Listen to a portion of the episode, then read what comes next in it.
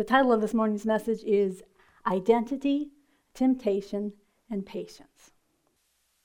Recently, we've been looking into the book of James and seeing how James's new identity as a bondservant of both God the Father and the Lord Jesus Christ is the foundation from whence James writes.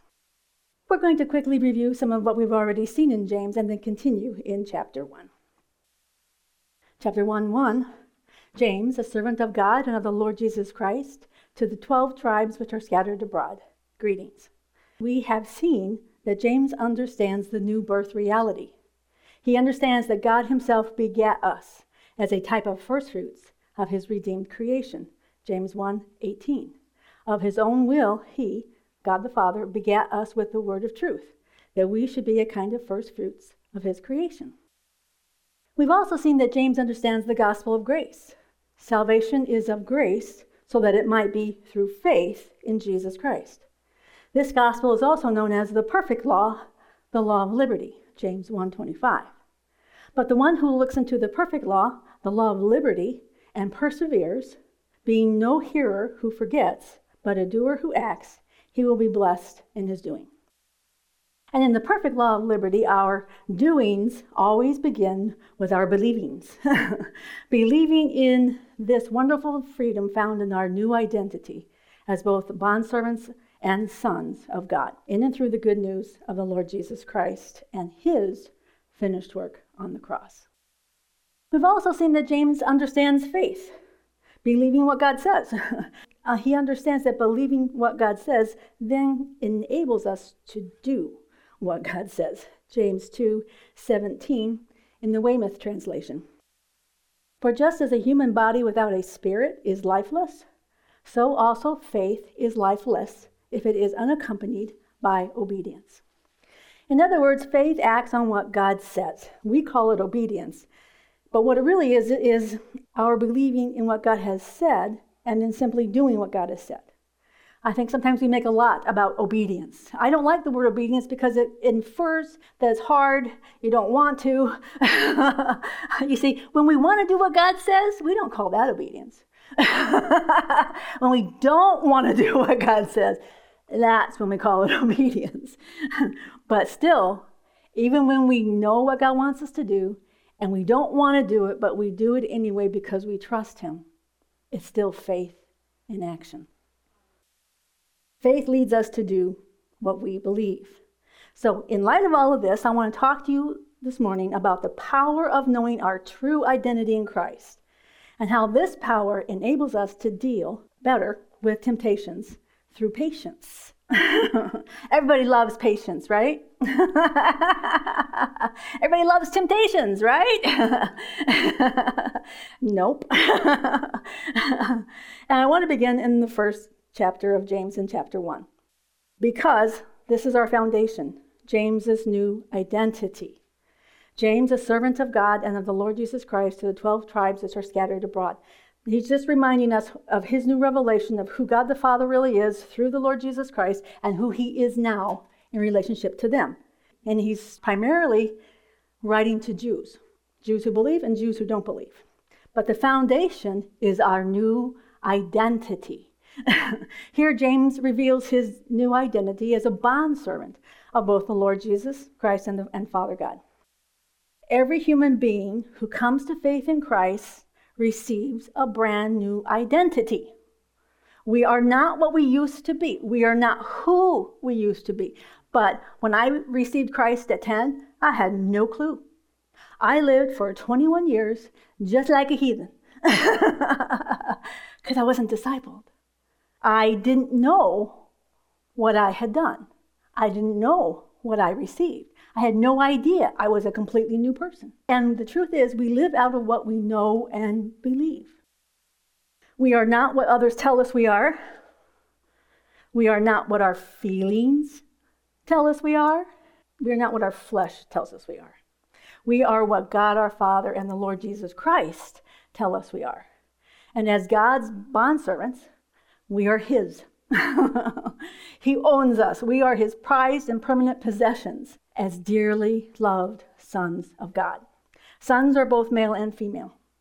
We are all sons of God. Being a son means you have the right of inheritance. We have equal right with Jesus.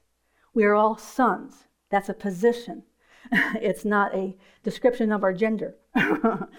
so it says, He begat us. God the Father begat us. We are all sons. And we are all called to know who we are according to God and to express this relationship in our life. Since we are His and He is our Lord, we use that term a lot. The Lord said, the Lord did. Lord just means owner. but we don't always act like He's the owner. Sometimes we act like we're the owner. he has taken responsibility, though, of providing for us everything we need for life and godliness by grace through faith. Everything is already provided, purchased and bought, and in storage, so to speak. but it's only apprehended by faith. And so, in light of this new identity as sons of God and bondservants, we are sons who serve, absolutely. We can learn to do verse 2 easily.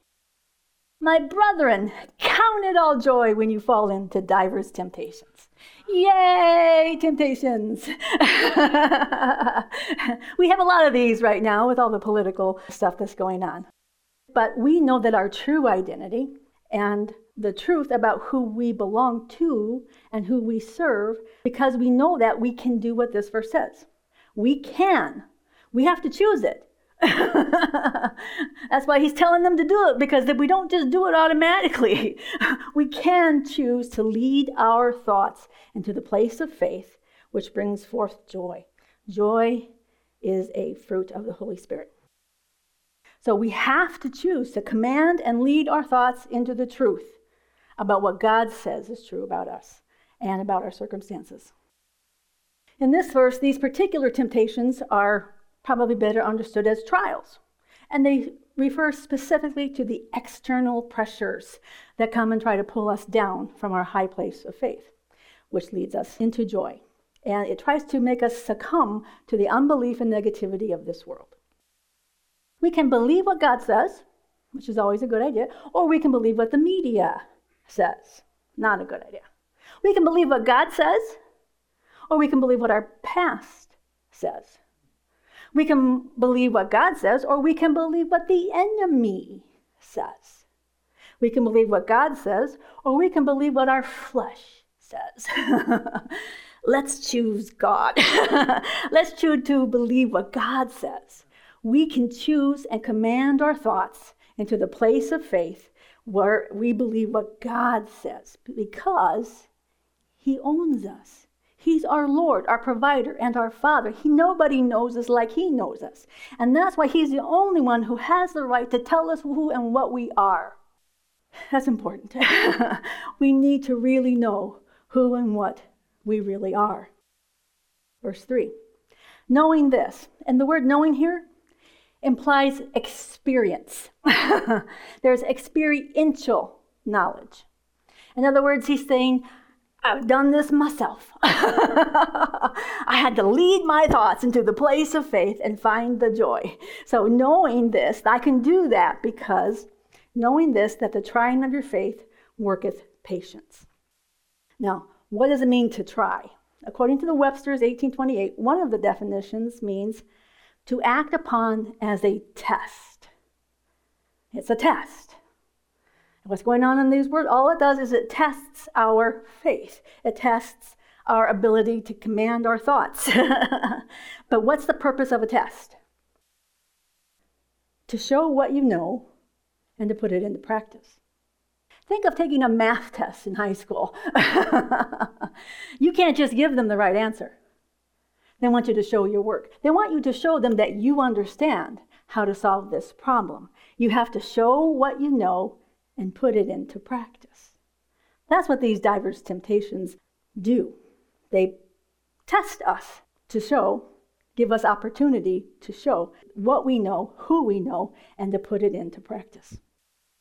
When these diverse temptations, these external pressures and circumstances come along and tempt us to fall from the high place of faith down into worry and fear and despair, it's just a test.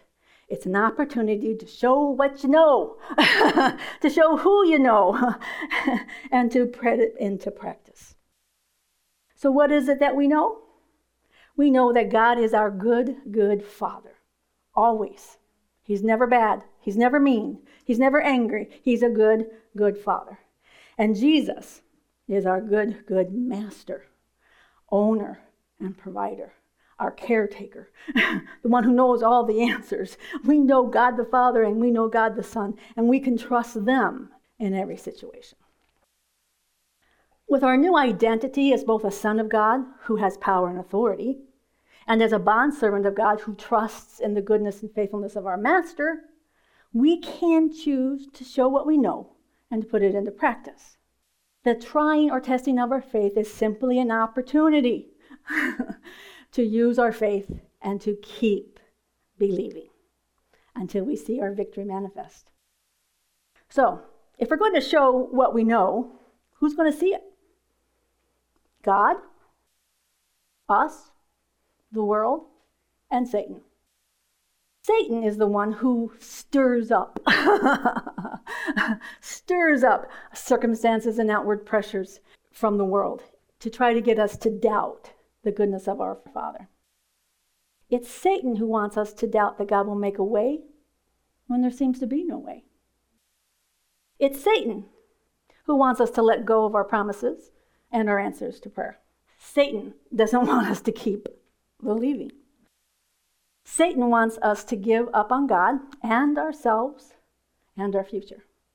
So he interferes in our thoughts and in our circumstances hoping that we will fail the test to stay in faith and to keep believing and to not cast away our confidence. We can see this truth in 1 Thessalonians 2:18. Paul is speaking to the Thessalonians regarding his plans to visit them. In 2:18 it says this: Wherefore we would have come unto you, even I Paul, once and again, but Satan hindered us Satan uses people, persecution, the government, and various other circumstances against Paul, Silas, and Timothy in order to stop them from continuing in their plans. Not just once, Paul says, but several times. Satan must have thought he was so smart. I just love when he thinks he's so smart. because he prevented Paul's missionary team from going to minister to the Thessalonians. But his interference doesn't stop God. Paul, instead of being with the Thessalonians physically and temporarily, sent them a letter that would minister not only to the Thessalonians, but to the entire body of Christ and all the way into eternity. Satan may have hindered Paul's original plan, but that didn't stop God in his plans. God knows how to make a way even when it seems there is no way. Satan is still using people, persecution, and the government, and various others and sundry circumstances against us in order to try and hinder God's plans for our lives. But we do not have to cast away our confidence just because we haven't yet apprehended our complete victory or our answer to prayer. In 1 John 5 13 through 15, it says this these things I have written unto you that believe on the name of the Son of God. What does he want us to know? That ye may know ye have eternal life. you are in present possession of eternal life. And what else does he want us to know? That ye may believe on the name of the Son of God. What? I'm writing to you because you believe on the Son of God. I want you to know what kind of life lives in you. And I want you to continue to believe on the Son of God. Keep believing. Verse 14.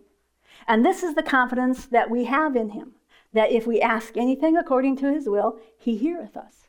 And if we know he heareth us, whatsoever we ask, we know that we have the petitions that we desired of him even if we don't see it yet. That's a pretty big promise. That's a pretty big promise. As far as it being according to God's will, it's better to understand it as according to God's covenant. Salvation, soteria, we are sozoed. We are saved. It means we're forgiven of our sins. We are delivered. We are redeemed. We have in our salvation package everything we need for life and godliness saved, healed, delivered, protected, made whole, and blessed. it's all of those things. That's His will for our life. We don't have to worry about asking for things that are wrong. He will tell you no, you can't have your neighbor's spouse. no, I'm not going to help you rob a bank. He will be happy to tell you when you're asking amiss. yeah, I'm not giving that to you. so if we don't see in the physical realm what we know we possess in the spiritual realm, what do we do? We keep believing on the name of Jesus. And we keep trusting in His faithfulness, not our own.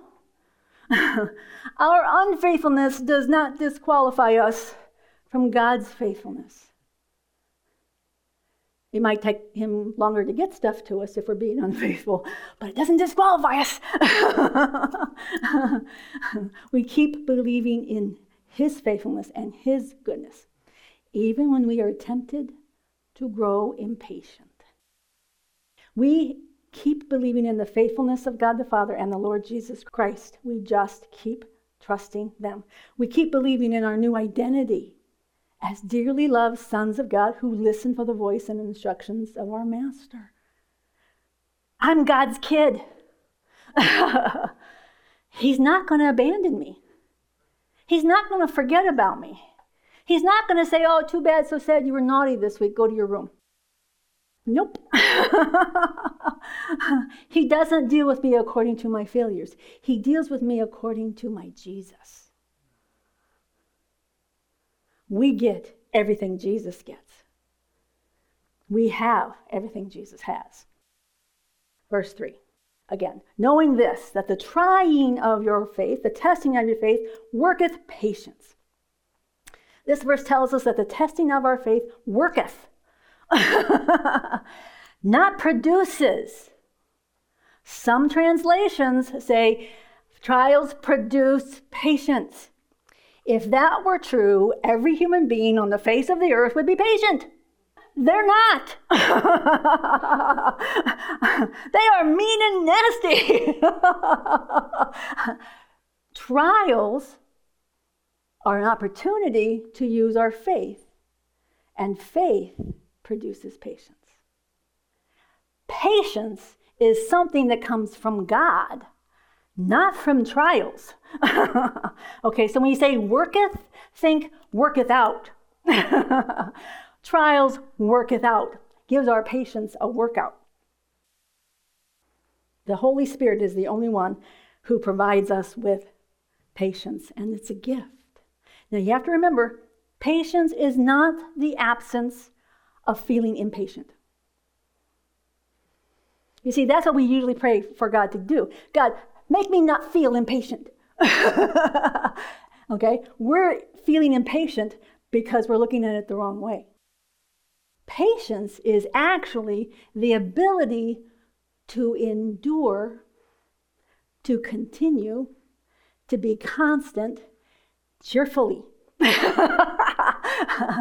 you can't be cheerfully without faith. you have to have faith to enter into that joy, to have that cheerfulness. It's only when we understand who we are, that we're God's kids, we're His bondservant, He has taken responsibility to take care of everything in our life, that when something comes along that we don't like, or that's hard, or something's not working properly, he's still working. he's still involved. He never leaves us. So, what trials actually do is provide an opportunity for us to employ our patience to be cheerful in faith. We put it to work, we make use of it because not all trials are short. I wish all trials were short. Some of them last quite a long time. So we need to be patient. Sometimes it takes us a while to overcome certain things. So we need to employ our patience make use of our patience, our cheerful continuance, so that we don't cast away our confidence. We don't give up on our promise or our answer to prayer while going through a storm or a trial. Romans 8 24 and 25 in the Weymouth translation says this It is in hope that we have been saved, but an object of hope is such no longer when it is present to view. For when a man has a thing before his eyes, how can he be said to hope for it? But if we hope for something which we do not see, then we eagerly and patiently wait for it. And the word wait there means fully expect. In other words, if we only hope for or fully expect what's not yet manifested. but in hope, confident expectation of good. That's what hope means. Hope is not, I hope so. No. hope is confident expectation of good. Why? Because we are God's kids and we are God's bondservants. So he is responsible for us. the context of this particular scripture is the redemption of our physical bodies. Our physical bodies were included in the purchase price of our salvation. So our bodies belong to our master and owner, God. And here, Paul is reassuring his readers that even our bodies will be born again from the dead. Yay! our bodies will experience the same eternal life that our spirit man has already experienced.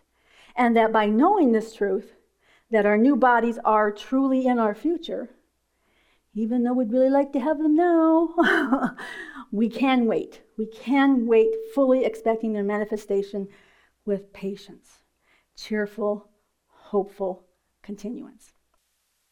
Biblical patience is not a place of miserable irritation. When we feel miserably irritated, we we usually ask for patience. but God can't give us something we already have. Fruit of the Spirit patience, the ability to cheerfully endure. And we can cheerfully endure because we're not trusting in the circumstances, we're not trusting in our flesh, we're trusting in Him. Faith brings patience. Biblical hope has assurance. there's no doubt in biblical hope. Biblical hope has assurance that God has already provided for me in my future. This particular passage in Romans here, he's telling them that, about the things that are yet to come, things that are in the future. Well, my new body isn't just in the future. okay, that's not the only thing that he has provided. He has provided for my future period. He's the Lord, he's the landowner, he's the one who purchased me and then adopted me. he's the one that has responsibility to lead us and guide us into all truth. It's about believing in how good he is. He provides for me not only for my eternity, but for my tomorrow, and for my next day, and for my next year, and for the year after that. God has already provided those things in my future that He wants for me. I just have to walk and do what He tells me to do based on the fact that I trust Him. This kind of hope, this confident expectation of good, knows. It knows Biblical hope knows what's in their future. Good things. God has provided good things. Now, Satan will try to hinder and upset and provoke. Doesn't matter. Good things. I'm having good things, Jesus, because you gave them to me. You've already provided them for me. I can rest that in my future, however far that is, my Father has already provided for everything I need and a whole bunch of stuff I want. so, verse 3 tells us that our faith, our confidence in God, employs our patience. But then verse 4 tells us what patience accomplishes. Keeping ourselves in the place of cheerfully continuing to believe and trust God has an effect on us. patience works on us not just in us. The word perfect here has several different interpretations. It can mean complete, completeness, or maturity, to be full of full age. So let's insert these meanings into verse 4. Let patience have her complete effect, that ye may be mature and entire, wanting nothing.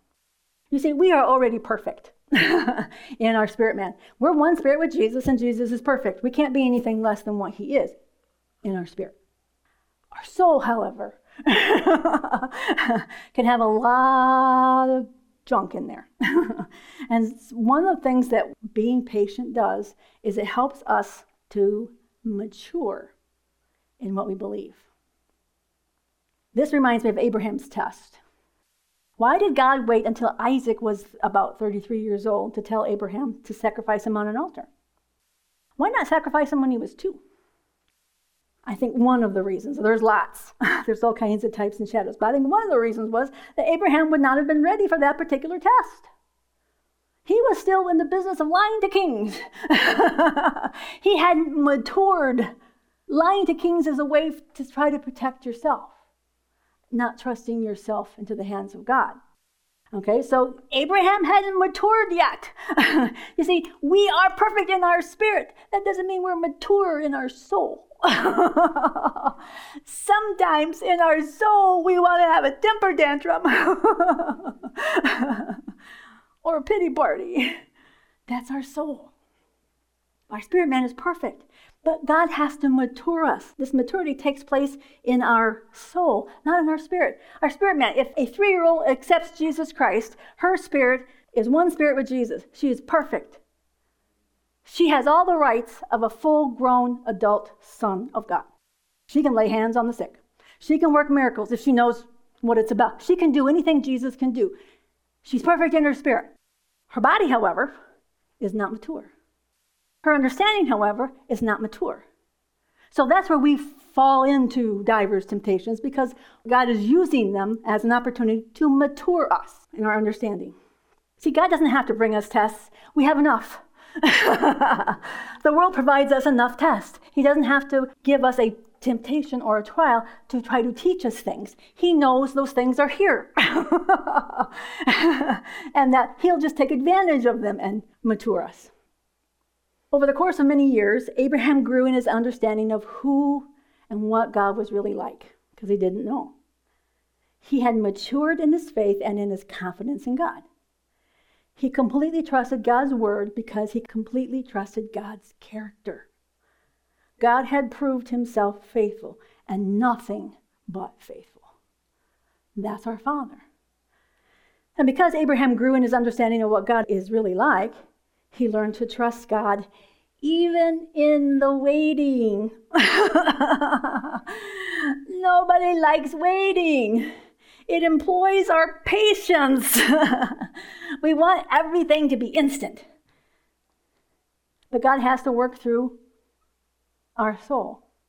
You see, if we didn't have all this stuff in our head, God could work through us a whole lot easier. But it's this lack of maturity, lack of understanding, wrong information that gets in the way of Jesus living through us. He has to get our cooperation. God told Abraham that he would have a son, but it was 25 years before the son of promise would be born. And during that time, Abraham had to keep believing in order to apprehend his promise. But it was God Himself who persuaded his heart that the promise was sure and worth the wait. Worth the wait. When you finally get that baby, by month eight, you're going, When, Jesus? When? get this baby out. when it finally comes out, it's worth the wait. It's worth the wait. God's promises are always worth the wait part of the persuasion process with Abraham, Abraham was believing in his new identity. That was part of his persuasion. Remember, God changed his name? So he had to go around saying, Hi, I'm a father of a multitude, even though I don't have any kids. That's pretty silly. Why? Because God was changing his identity. He had to know who God really was, and he had to understand who he really was. So part of that persuading of his heart was changing his identity, how he saw himself based on what God said, not based on what his body said. Our bodies talk a lot. and they're usually wrong. Abraham believed that he was what God said he was, not what his body told him, not what his wife told him, not what the world would tell him. He put his trust in only what God said.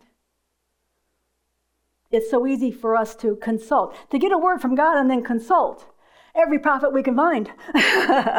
Do you say the same thing as God? we don't need that. God will confirm his word to us. And that's why he does. He loves to repeat himself. He will give you the same promise over and over and over and over and over. And you're like, he's like, it's still true. It's still working. You still have to keep believing. we see this truth with Abraham in Hebrews chapter 6, beginning with verse 12. So that you may not be sluggish. Some translations say lazy. I didn't really care for that. I didn't think that was a good understanding.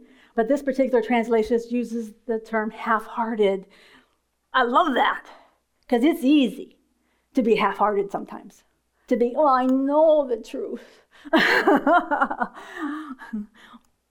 that you be not sluggish or half hearted, but imitators of those who through faith and patience, we don't like the patience part, through faith and patience inherit the promises.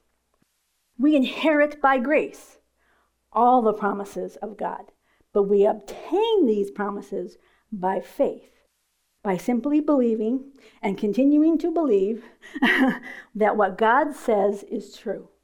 We look only to what our Father says to us. Verse 13 For when God made a promise to Abraham, since he had no one greater by whom to swear, he swore by himself saying, Surely I will bless you and multiply you. And thus Abraham, having patiently waited, continuing steadfastly, apprehended, received that promise of a son. When we believe in our new identity as both a son and a bondservant of God, we understand that we can trust God as both a father and a master because both have taken responsibility to take care of us for our entire life, even into eternity. I think sometimes it's easy to forget who you belong to. Because we're adults and we're things, there are things that we have to do to take care of things. I think it's easy for us to forget that our Father is still involved, that He hasn't somehow left us, He hasn't somehow forgotten, that He ha- didn't listen to our prayer when we prayed. None of that is true. But it's easy for believers to feel that way. Why isn't this working yet? Why do I gotta wait? Why can't I have it now? Does that sound mature?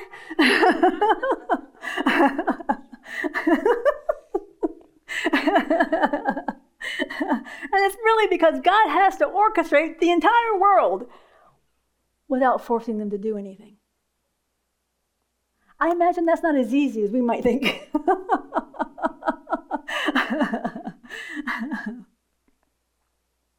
God has taken responsibility for us to provide for us, to bless us, to help us, to strengthen us, to work out His will, His good will in and through our lives. When our heart is persuaded of God's faithfulness to us, and we know our promise or answer is sure, it's a done deal, when we know that we know, we can choose to wait cheerfully as we continue to mature in our faith. A mature person has learned by experience.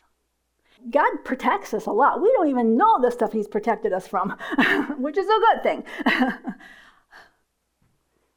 when we trust God, we start with the little things. I remember when God gave me the tithing test way back when. It's easy to tithe when you have nothing. I did that really good. but he began talking to me about exercising my faith. Okay? Because faith says, I trust you. If he gives me $10 and says, I want five, you're like, oh, pouty lips. Half? you want half, God? He's like, What are you going to do with $10? I don't know. Something. See, I needed a coat when this little conversation took place. You're not going to buy a coat for $10. I gave him the five. A distant family member shows up with a brand new wool coat. And God says, Can you get a wool coat for five bucks? no. you see, that's what giving is about. It's a little test that says, Do you trust me to take care of you? Do you trust me? Do you trust me when you give this money? Because you're giving it to Him. It's an act of faith. I trust you. I can't even meet my own need. So if you ask for five, okay, I'll give it to you. Did I have lots of faith? Did I know how He was going to answer that? No. I trusted His character. I wasn't believing hard for something. I trusted His character. So God gives us those little tests. Give at church. Take a meal to the neighbor buy a toy for a child. And you're like, you know, I only have so much money here, God. but when we trust His voice, there's always a reward. See, God's rewards aren't based on how good we are. They're based on how good He is. And He rewards our faith. He wants us to be able to trust Him in every situation. And money is one of the big ones. We are not under the law of tithing but it can be an opportunity for us to see our Father's hand at work in our lives because He will show off. I promise you, He will show off. An immature believer is one who believes the lie that waiting for the promise to come to pass is just way too hard or that it's just taking way too long. and it's not going to be worth it. Often, like a little kid, they can get mad at God and throw themselves a nice little temper tantrum or a pity party, only to find out that their little outburst neither accomplished or changed anything. Most of us have been there at one time or another. Before I understood grace, I always thought bad things happening was God punishing me. when you think every bad thing that comes along is God smacking you around, that's a hard person to trust. God doesn't smack around his kids because he treats us like adults, not like small children. So he will give us opportunities to use our faith. He will step out and say, Why don't you give a word? Like Michelle gave a word of encouragement. Okay, that takes faith because you only know a little bit when you get up to say something. you have to go, okay, Lord, what is it you want to say? And as you begin, he begins to fill in. That's how he works. You have to believe. Okay, I believe you're telling me to talk. Here I go. Here I go. and as you step out, he gives you more and more of what he wants you to say. It's that way with preaching, too, because a lot of this is not even in here. You see, I remember being mad at God when things didn't happen the way I thought they should. When I didn't understand. Satan may hinder one way, but that never stops God. I remember when my daughter Sarah found out she couldn't have children. We believed for years for a miracle, for her to have children. So then she started to foster to adopt because God said, foster to adopt. And she's like, no, I don't want to. she did it anyway. She got her baby, Mila, in six weeks. You can't have a baby that fast, all on your own. It doesn't matter if Satan tries to thwart God's plan for your life. God will get what belongs to you to you. Keep believing. When we do get into those places we're mad and we don't know why things aren't going the way we want them to, and God doesn't leave us there. What I love is that when things don't work out the way we think they should or the way we think they ought to, it can be in our flesh very easy to get disappointed to fall into despair. When things don't work, even great sorrow. But God never leaves us there. He doesn't shake his finger and say, You should know better, even though we probably should. he never scolds us when we're hurting. Never. even if we've had a temper tantrum, even if, if we've been in a pity party for a week, He comes to us. He is the Father who is the God of all comfort. And God and Jesus know that life as a human being, even a God filled human being, can be hard. There are hard things that we often have to deal with, things that hurt us. And He doesn't scold us because of our human emotions. He knows. we just need to hear Him again. So instead of scolding us or punishing us, He tells us not to give up, that He's a good, good Father. And He picks us up and He dries our eyes and He assures our hearts that nothing is impossible with God. Mila's name is Mila because it means miracle. That's a miracle baby. God didn't leave Sarah when every pregnancy test was negative. He understood her pain and sorrow. So when sometimes when things aren't working right, God knows how much it can hurt. But he doesn't leave us there. You see, he is the author and the finisher of our faith. So when we've fallen in a place where we can't see from God's point of view, our high place of faith. God is the one himself who comes and picks us up and, and brushes us off and tells us it's going to be okay. And he places us right back up where we can see just how wonderful he really is and that he is involved, he is working, and he will bring what we desire, the petitions we've asked of him, to us, even if Satan has hindered before our hearts can choose to believe again and to continue to believe in the cheerfulness of faith. Let's look at verse 4 again with our alternate translations. But let patience have her complete effect, that ye, and that's a plural ye, that all y'all, that all y'all be mature and entire complete in every area of your life, including your physical body. That's what that word means. That's a good word. that you be complete in every area of your life, including your physical body, wanting nothing. Wanting can be interpreted also as failing, leaving, or lacking. So, failing none, leaving none, lacking none. So, with faith and patience, we do not have to lack anything. We can cheerfully persevere in faith and receive what God has promised. With faith and patience, we don't have to leave or let go of what God has promised. Even if we find that Satan is currently hindering with certain external circumstances, and with faith and patience, we don't have to fail any test that comes our way, any opportunity to use our faith. We don't have to pass it by. Faith and patience. When we find ourselves surrounded by negativity and the unbelief of this world, we need to remember that God is not the author of these ex- external pressures. He's not the author of hindering circumstances. But He has equipped us with our new identities as sons and bondservants of God so that we know we can trust Him to take care of us and to lead us through every storm and trial victoriously.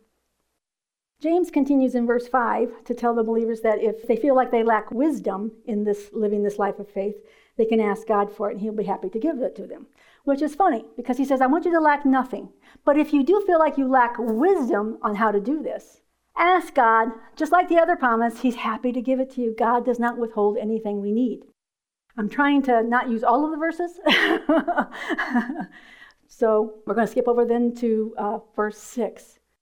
Verses 6 through 8, James picks up again with the back and forth that often happens with believers when they're believing God for something, even if it is just wisdom. I can't tell you how often I have asked God, I put my order in. You can put your order in. God, I need this. I need to know how to do that. God, I need that. He has a way of orchestrating stuff that it comes to you. you don't have to lack anything. God has a way to make a way. Verse 6. But, he says, let him ask in faith. if we're going, oh, did you hear me? Did you not hear me? Am I going to get this wisdom? Am I not going to get this wisdom? He says, nothing wavering, for he that wavereth is like the wave of the sea, driven with the wind and tossed. What the wind is to the sea, divers temptations can be to us. it's the external pressures that come and try to stir up fear, doubt, and unbelief. It's the things we see, the things we hear, and the things we feel because of outside pressures that can become more real to us than the truth of what God has already said. Verse 7 For let not that man think that he shall receive anything of the Lord. Why? it's not because God hasn't given it or granted it to us, but because of what we choose to be persuaded by. Like the disciples sitting in a boat full of water in the middle of a storm, they let the natural realm persuade their hearts to fear. But eventually, they called on Jesus, and Jesus persuaded their hearts to believe and trust in him. This is always what we need when we're wavering a word from Jesus. he will tell you again. When I came into the message of grace, it felt slippery. I thought I got it, but then I'd read something in the Bible. Like, what about this? It's like I couldn't hang on to it. It was slippery. but he would tell me again. He would assure my heart again. You see, it's easy for us to fall into are you listening, Jesus? Are you working, Jesus? Tell me again. Why? Because a word from God will put your heart at rest. When we hear the word of God, it brings faith. When we hear God talk to us, it brings peace. Also, the word receive here is the Greek word lambano, and it means to receive by taking. it means to take hold of something and possess it. and it infers that we don't let go of it. we take the promise by believing it's already ours by inheritance and not because we earned it. This is one of those things God showed me after I received my healing for fibromyalgia.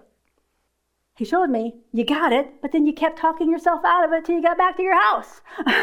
you kept letting go. You really did have it, but you kept letting go.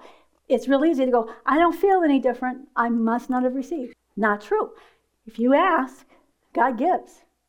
It's granted, it belongs to you. You can bank on it. But we don't always think that way. We want to check our body, see if God did what God said He would do. so we have to command and lead our thoughts. In other words, to count it all joy into the truth of who we really are and what really belongs to us by inheritance. Number eight, a double minded man is unstable in all his ways. A double minded person is someone who totters back and forth from the natural carnal thinking to spiritual thinking. God heard me. Did he? maybe, maybe not. That's what happens to all of us. We always have two sources from which to pull from the flesh and the spirit. And these two sources are at odds with each other. The Spirit, the Holy Spirit, always wants what's good for us.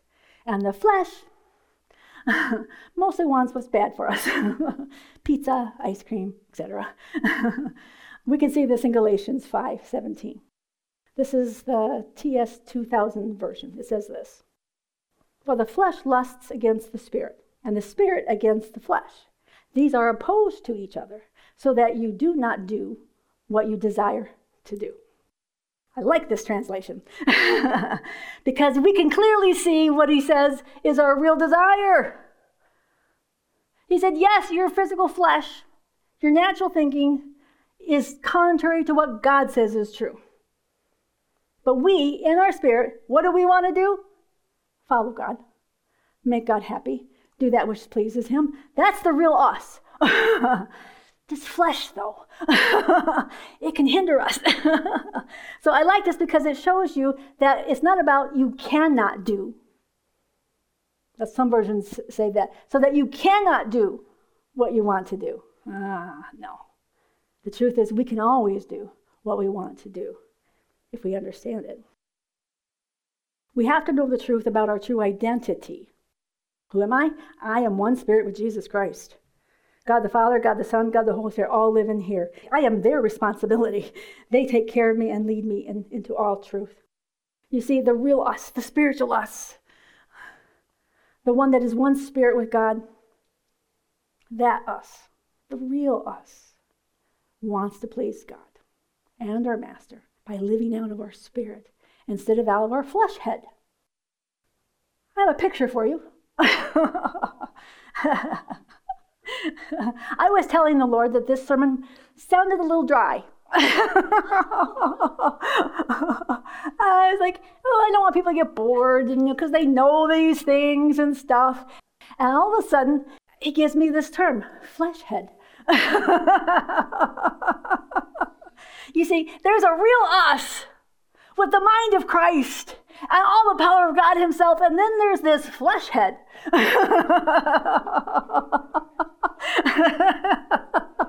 this flesh head can be very hindering.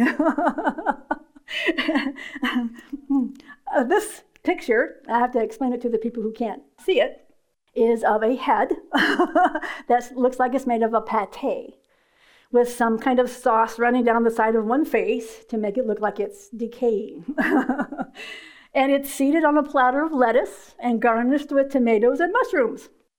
It's probably something someone made for Halloween. but when you type in flesh head into Google, this is what you get.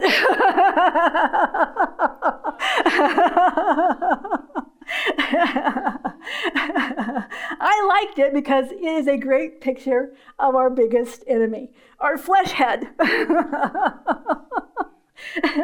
yes, Satan is a boogerhead. I don't have a picture of that. you can just use your own imagination. Yes, he's a boogerhead. He can throw flaming arrows into our mind. But we can usually recognize those pretty easily and cast them down. Flesh head thoughts, though, aren't always so obvious.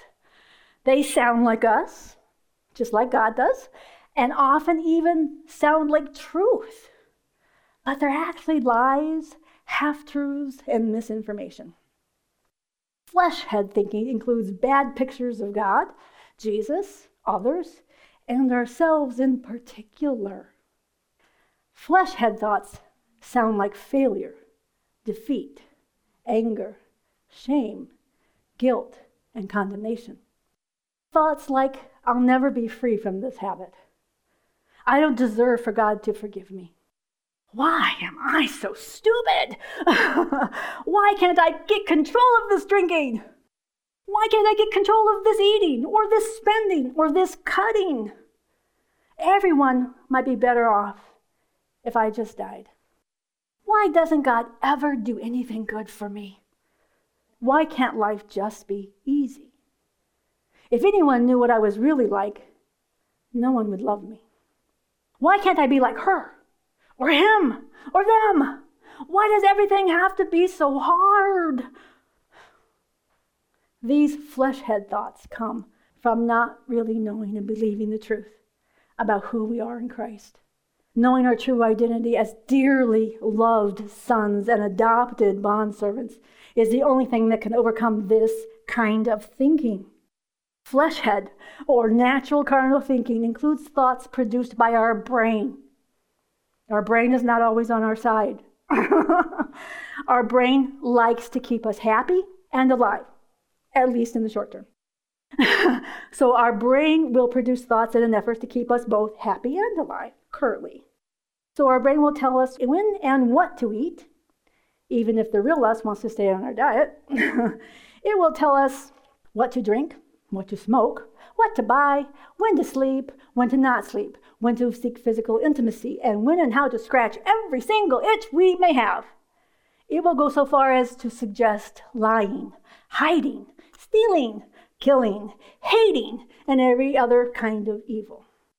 That's because the mind of the flesh is completely self focused, selfish, prideful, and condemning.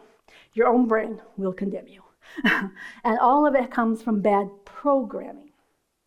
Flesh head is bad programming.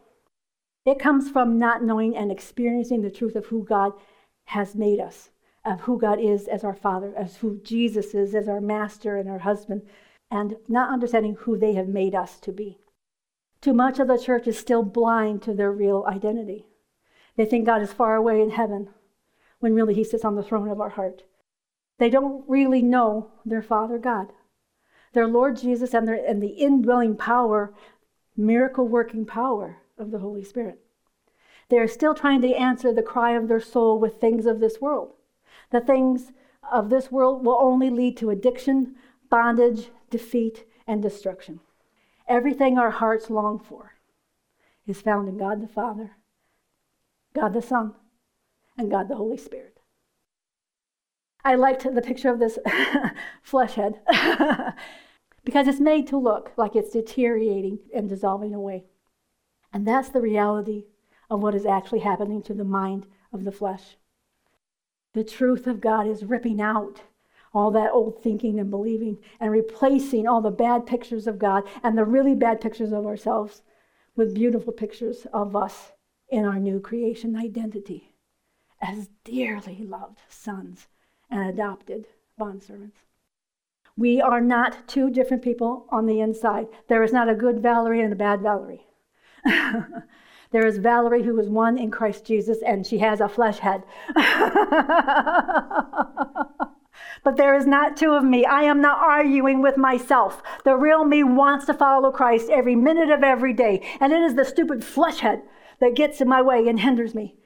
But it is the truth of who God is in His Word, the reality of God embracing us and being up close and personal with us by speaking to us and leading us and guiding us and empowering us that causes the flesh head to get less and less.